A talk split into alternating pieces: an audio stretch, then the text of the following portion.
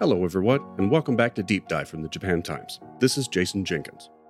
January was a very busy month for Prime Minister Fumio Kishida, and a lot of it had to do with the changing role of Japan's military in the Indo Pacific region.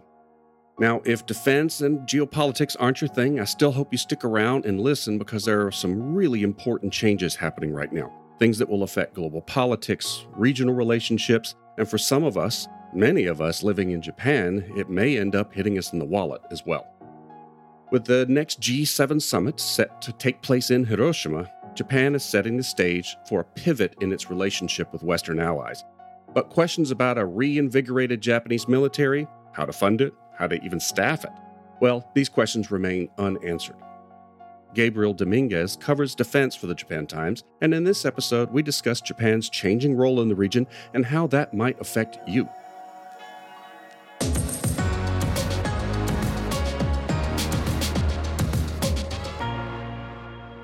Hey, Gabriel, thanks for coming back on the show. Thanks for having me. There have been some really significant changes in Japan's defense policy over the last few months. Not only Japan, across Asia, far beyond that, and far more than we could ever cover in one episode. So, let's focus specifically on Japan's recent actions and why they matter. So, what's changed in Japan's approach to defense?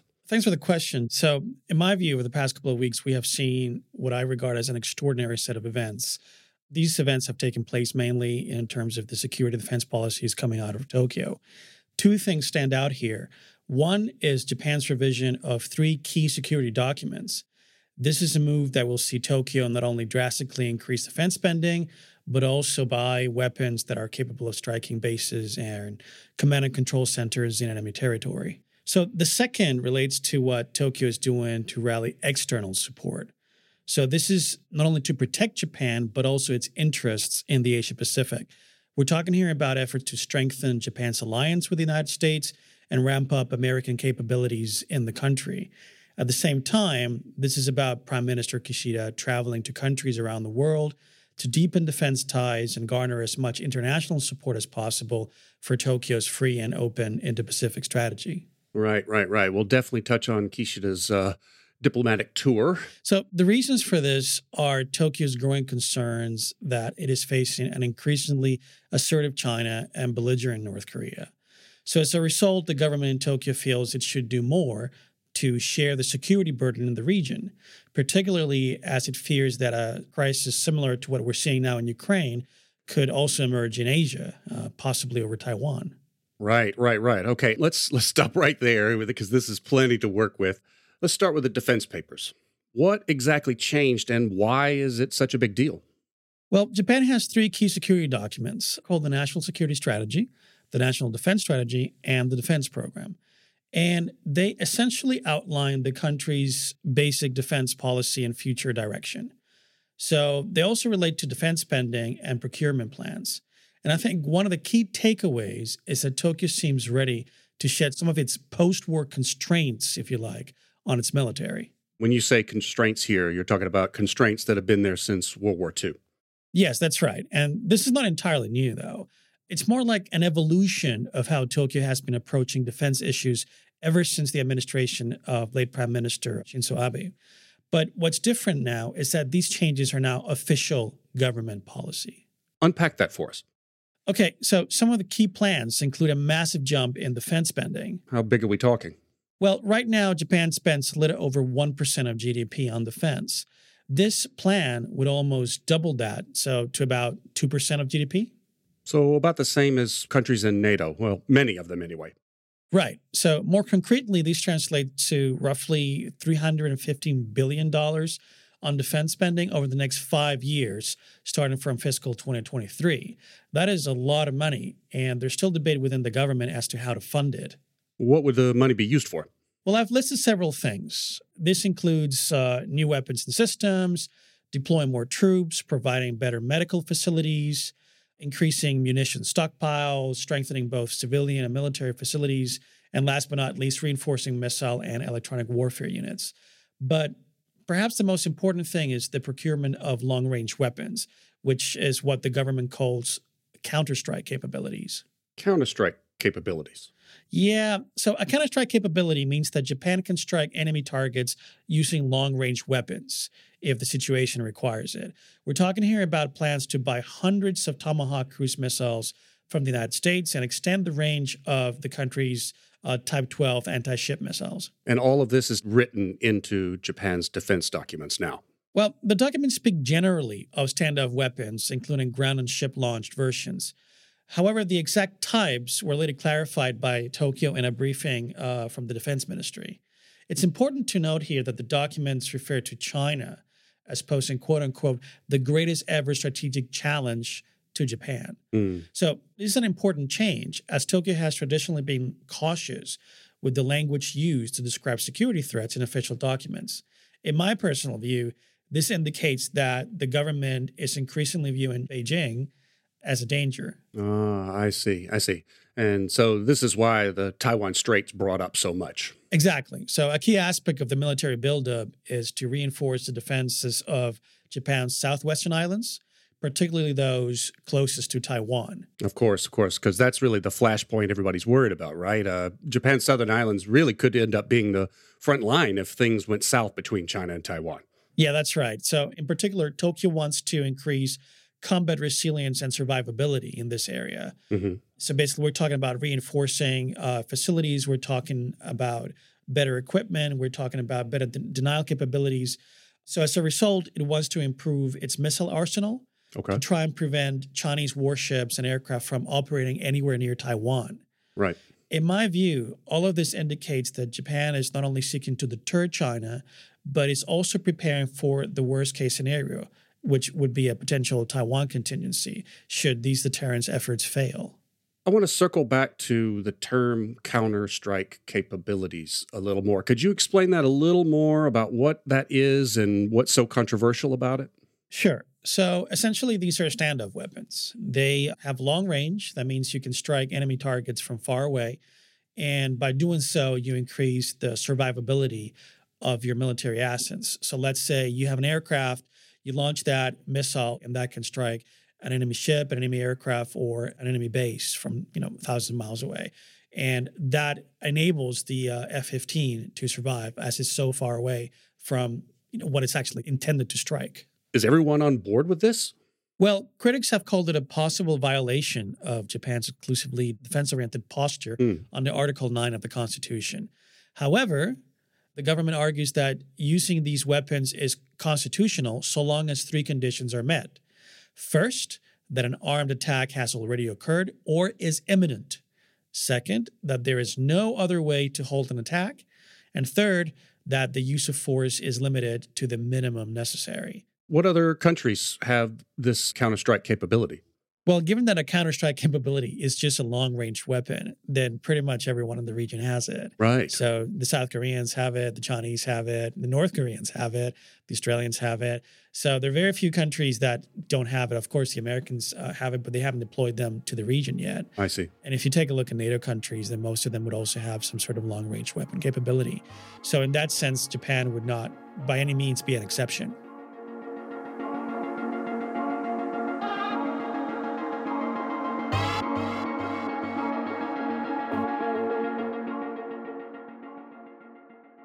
Okay, now tell us about the Prime Minister's recent world tour. What was he doing? So, first of all, I think it's important to note here that Japan does not stand alone in its concerns over China and North Korea. Indeed. And so, this is why the Prime Minister has been trying to strengthen defense cooperation and present a more united front to deter conflict in the region. To do this, he wants to expand Japan's array of security partners across the globe. And the best way to do this is through face to face meetings, which is why he has to travel more and more. And for our listeners, if you didn't know, last month Kishida traveled to five of the G7 countries France, Italy, the UK, Canada, and the United States. Yes. So Kishida chose these countries mainly because of Japan's plans to host a key G7 summit in Hiroshima in May. These are all short visits, of course, uh, and they covered a lot of issues. So just stick with the security aspects of these meetings, please. Sure. So overall, one can say that Kishida made this trip so that he could meet these leaders in person and explain the changes made to Japan's national security documents. This is important not only because these are key partners of Japan, but also because most of them have been developing their own Indo Pacific strategies. Kishida's key message here is that what happens in one part of the world will affect relations in another. Mm. He argues that this demands closer ties among like minded nations to keep the peace and to protect uh, the rules based order. In fact, during his uh, first stop in France, Kishida even said that the security of Europe and the Indo Pacific are quote unquote inseparable. Mm. How so? Well, the thinking behind it is that events in Asia can affect people's lives elsewhere, and vice versa, just like events in Ukraine could affect people's lives in Asia, given how interconnected and how interdependent today's world has become. With the Ukraine crisis, I mean, just the supply chains alone did a number on the entire globe. Um, but back to Paris. Yeah, so in Paris, Kishida and French President Macron also decided to launch a dialogue process among the two countries, top foreign uh, policy and defense officials. Ah, we refer to those as the two plus two meetings, you mean? Yeah, that's right. So they agreed on the two plus two, and they also decided to work together more closely in matters related to the Indo Pacific. Mm-hmm. Then from there, he went to Rome, where Kishida met Italian Premier Meloni when the, they both agreed to elevate their country's relationship to a strategic partnership, as well as uh, hold consultations between uh, foreign policy and defense officials. Right. Then Kishida traveled to the UK, where he met with uh, British Prime Minister Sunak, and they signed a landmark defense agreement that allows both countries to deploy forces on each other's soil. This is a, a deal that is similar to that that Japan signed with Australia last year. Oh, right. This is important because the move will allow closer defense cooperation between the two countries, particularly if they uh, engage in more exercises. And this is where the fighter jets come in, right? Well, the fighter jet deal had been arranged a month earlier. Oh, okay. So last December, Italy, the UK, and Japan agreed to develop a next generation fighter aircraft by 2035. This is relevant as it is Japan's first defense equipment development project with any other country other than the US. Okay, now back to the tour. So after the UK, Kishida went to Ottawa in Canada to meet with Prime Minister Trudeau and discuss regional concerns before then um, meeting US President Biden in Washington the following day. So this was a very important meeting, of course, given the uh, depth of the U.S. Uh, Japan defense alliance. And in this context, Biden's endorsement of Japan's defense policy overhaul was key. The meeting between the two leaders also highlighted that they are essentially in lockstep particularly when it comes to uh, security issues. In my view, it's important to note that the Kishida Biden meeting had been preceded by a meeting between the country's top defense and foreign policy officials. So there was a, in other words, a two plus two before Kishida landed in Washington. And during this meeting, the two countries had already agreed to enhance security coordination and beef up uh, U.S. military capabilities in Japan's uh, southwestern islands, those that are near Taiwan. Right. So this this includes more exercises and cooperation between Japanese and U.S. troops. This includes a reorganized, a more capable Marine Corps unit, and also more and better anti-ship missile capabilities in that area in the southwestern islands. So why all these changes, and and why now? So, the main argument behind the defense policy changes is that Japan's neighborhood is changing, essentially. You, you have a, a security environment becoming increasingly severe. And this includes China's rapid but still ongoing military modernization, as well as increased assertiveness in territorial disputes. Ah, territorial disputes. You're talking Taiwan. Sure, Taiwan, but we also have the Senkaku Islands, which are oh. also claimed by Beijing, and uh, other territories uh, in the South China Sea, as well as the border issue with, with India. Then there's North Korea, of course, which last year tested a record number of missiles, including one over Japan. Mm. And well, North Korea, as we know, threatens to uh, deploy tactical nuclear weapons if provoked. Great. Um, yeah. And uh, South Korea is also uh, thinking about uh, changing its defense uh, strategy. Um, I mean, South Korea has been cooperating with the United States and Japan uh, more closely recently, ever since the administration of President Yoon. But Seoul has also begun considering bringing U.S. nuclear weapons back into the region or even developing their own nuclear weapons to deter North Korea. Huh. And yes, and uh, last but not least, there's Russia's invasion of Ukraine which has arguably uh, raised the biggest concerns in Tokyo. The biggest concerns why why Russia's invasion of Ukraine? Well, for one, the war in Ukraine has been used by the government as a great metaphor for China and Taiwan. Uh. In fact, uh, yeah, in fact, one of the uh, main warnings repeated by Prime Minister Kishida is that a crisis similar to the invasion of Ukraine could occur here in Asia, possibly over Taiwan. I think, however, at this stage it's important to emphasize that while there's little doubt that China hopes to annex Taiwan at some point, questions remain about the timing and methods that Beijing might use, including whether the Communist Party is seriously contemplating abandoning its peaceful unification strategy. That said, speculation has grown that China is accelerating its plans for an invasion. And uh, we can see it every day in the news. Uh, Beijing keeps sending warships and aircraft around Taiwan to intimidate Taipei. What this means is that there, there's the possibility of an accident escalating into a confrontation. Unfortunately, this has become increasingly plausible uh, as all sides, Japan, the United States, China, and others, intensify military operations in this area. In this area, right. So, for listeners who don't live in Japan or maybe are not as familiar with the geography, that is our neighborhood China, Russia, the Koreas, Taiwan. They're all very close, right? Yes. In fact, some of the southernmost Japanese islands are right next to Taiwan. So, you also have Russia, which is right next door to uh, Hokkaido both Tokyo and Moscow have been in a dispute over a series of violence in that area since uh, the end of World War II.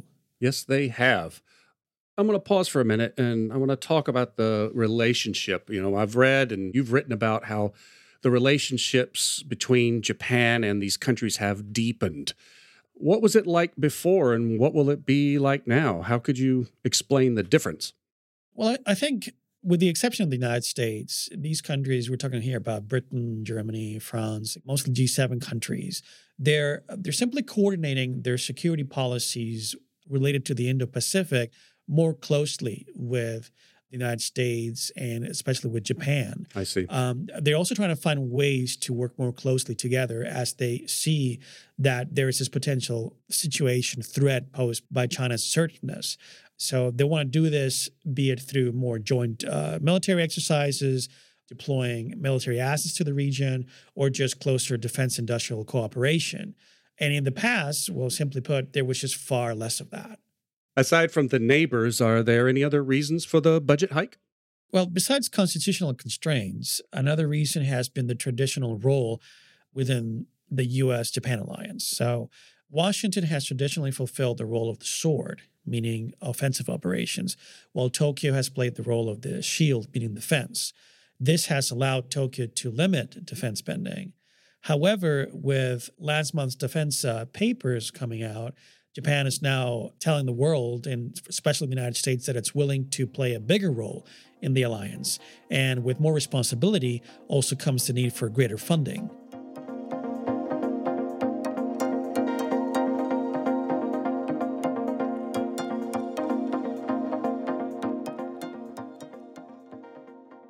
All right, now to the big question, at least for those of us who live in Japan.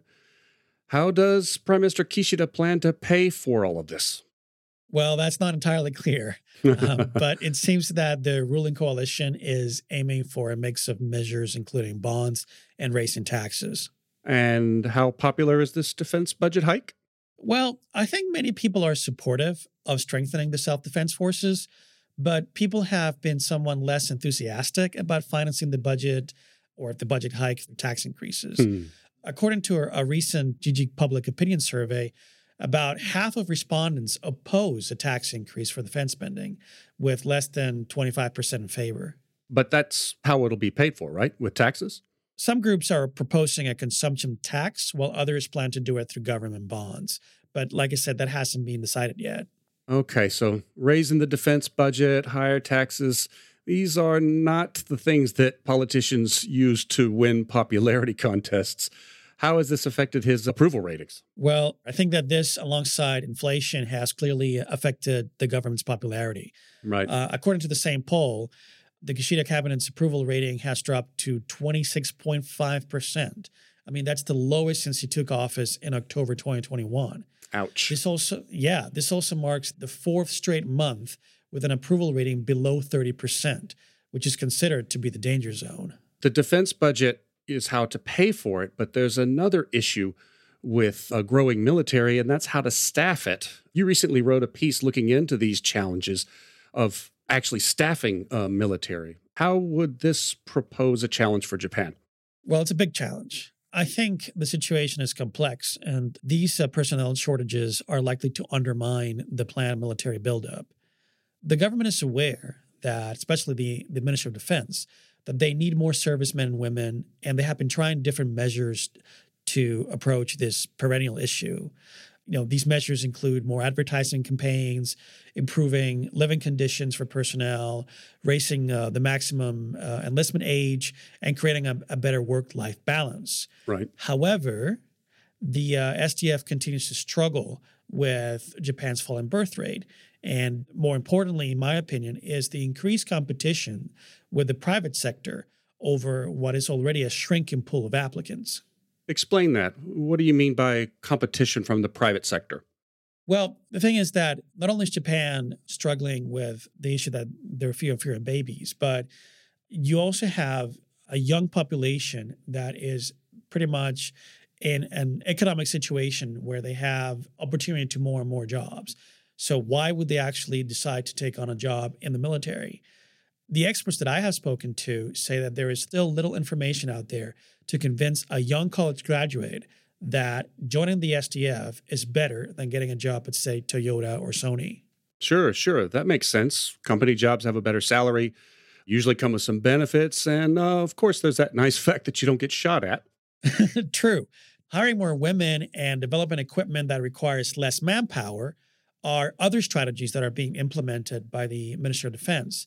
However, in my opinion, this will remain an uphill battle, particularly trying to make the job of a soldier more appealing to a smaller pool of young people. But with all this talk about peace in the Indo Pacific and the Chinese invasion of Taiwan, exactly what kind of role is Japan supposed to play? Well, in my analysis, I focus more on the possibility of a Taiwan contingency. While in both cases, Japan could play a significant role, I think that it, its most crucial part would be in a war over Taiwan. I see. So much so that there are doubts as to whether the U.S. could effectively defend Taiwan without at least some kind of support from Tokyo. Mm. I think of utmost importance for Washington is Tokyo's permission to conduct operations from existing bases in Japan. Uh. Okay. There have been different scenarios here simulated in war games, one of which sees Japan limited itself to a defensive role, while U.S. forces uh, would conduct offensive air, naval, and amphibious operations to support Taiwan. However, experts also fear that such a position would be difficult to maintain for Tokyo, as China would probably want to neutralize U.S. operations from Japan, given the threat that U.S. air power specifically would pose to uh, Chinese uh, assets in the region. Right. At the same time, and this is where it gets tricky, an attack on Japan. So if China were to attack U.S. and Japanese bases in Japan, this would provide a legal rationale for Tokyo to conduct offensive operations against China. And according to a recent war game by the uh, Center for Strategic and International Studies, Japan's participation in a contingency, be it in a defensive or offensive role, would be crucial. Oh, okay. However, there was barely any scenario, and this is important for all uh, listeners to understand. There is barely any scenario in these war games where the war was won without all parties incurring heavy losses. Which begs the question will Japan be ready for an actual contingency? I think most experts agree that Japan has well equipped forces. I mean, mm-hmm. they have the, the ninth largest defense spending in the world, despite the fact that they only currently spend about 1% of GDP on, on defense. Right. But the SDF are probably not ready yet to engage in a conflict of the magnitude of engaging against a, a superpower such as China. This is also why the national security documents that were released last month call for increases in aspects such as resilience, mobility, and survivability of the SDF, as well as enhancing capabilities in, in uh, cyber and space, which are the latest domains of military warfare.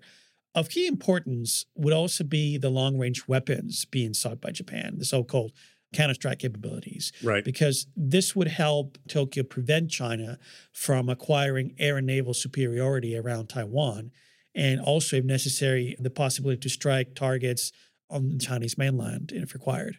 So I have a better picture of the defense policy now, but I'm I have to ask from the other side. You know, I, I hear lots of reasons for raising the defense budget, even raising taxes to pay for it. But um, what's the counter argument? Surely not everyone is keen to rebuild the military. In my view, while the SDF had been viewed with suspicion in the post war period, the Japanese military is widely regarded in a different light today. Mm. Many see it as a, as a useful institution, particularly its numerous disaster relief activities. Ah, of course. Sure, including the SDF's response to the Great East Japan earthquake and the ensuing crisis at the Fukushima nuclear plant. However, and this is a big however, hmm. a key reason for this is that many still view the SDF's main task as responding to natural disasters and not national defense. So it's unclear to me whether the vast majority of Japanese would be ready to support an SDF that would potentially engage in active warfare against a neighboring country. In my opinion, this still remains to be seen. Wow. Okay. Gabriel, as always, thanks for coming back on the show and enlightening us, and uh, look forward to seeing you again soon. Sure. Thanks for having me.